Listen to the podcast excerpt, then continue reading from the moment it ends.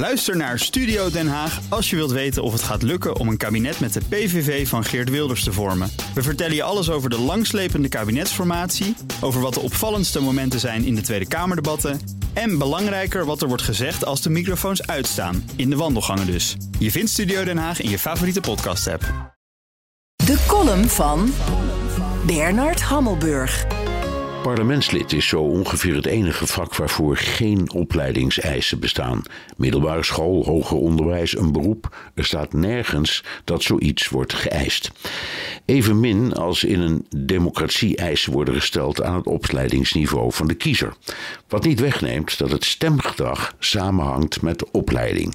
In Amerika noemen ze het de diplomakloof. Hoogopgeleide kiezers zijn vaak democraten, laagopgeleide merendeels republikeinen, hoe vooringenomen dat ook klinkt. De puissant rijke krantenmagnaat William Randolph Hearst had zijn vermogen geërfd van zijn vader George, een straatarme boer die midden negentiende eeuw rijk werd tijdens de goud- en zilverkoorts. Zijn laatste levensjaren bracht George door als succesvol senator.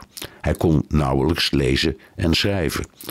Of je nog nooit een boek hebt gelezen of wartaal uitslaat over de uil van Minerva. In een democratie mag het allemaal en maakt het dus niet uit.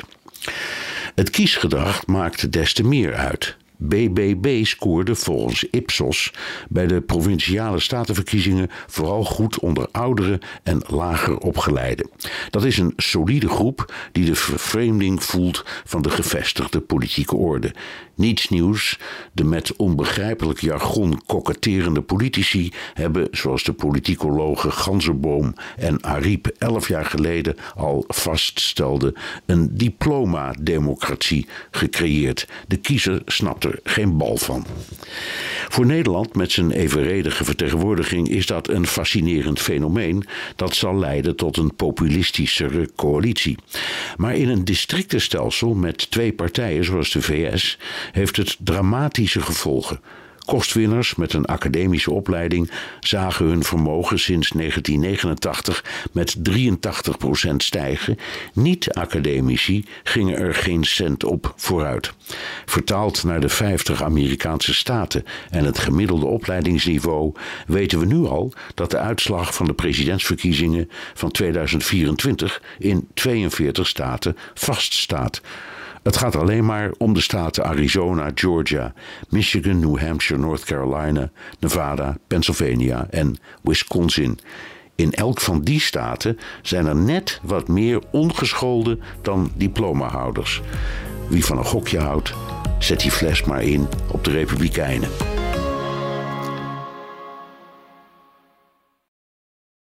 Ook Diana Matroos vind je in de B N R-app. Ja, inderdaad. Je kunt live naar mij luisteren tijdens de Big Five. Ook handig in de B N R-app. Breaking nieuwsmeldingen, maar ook het allerlaatste zakelijke nieuws.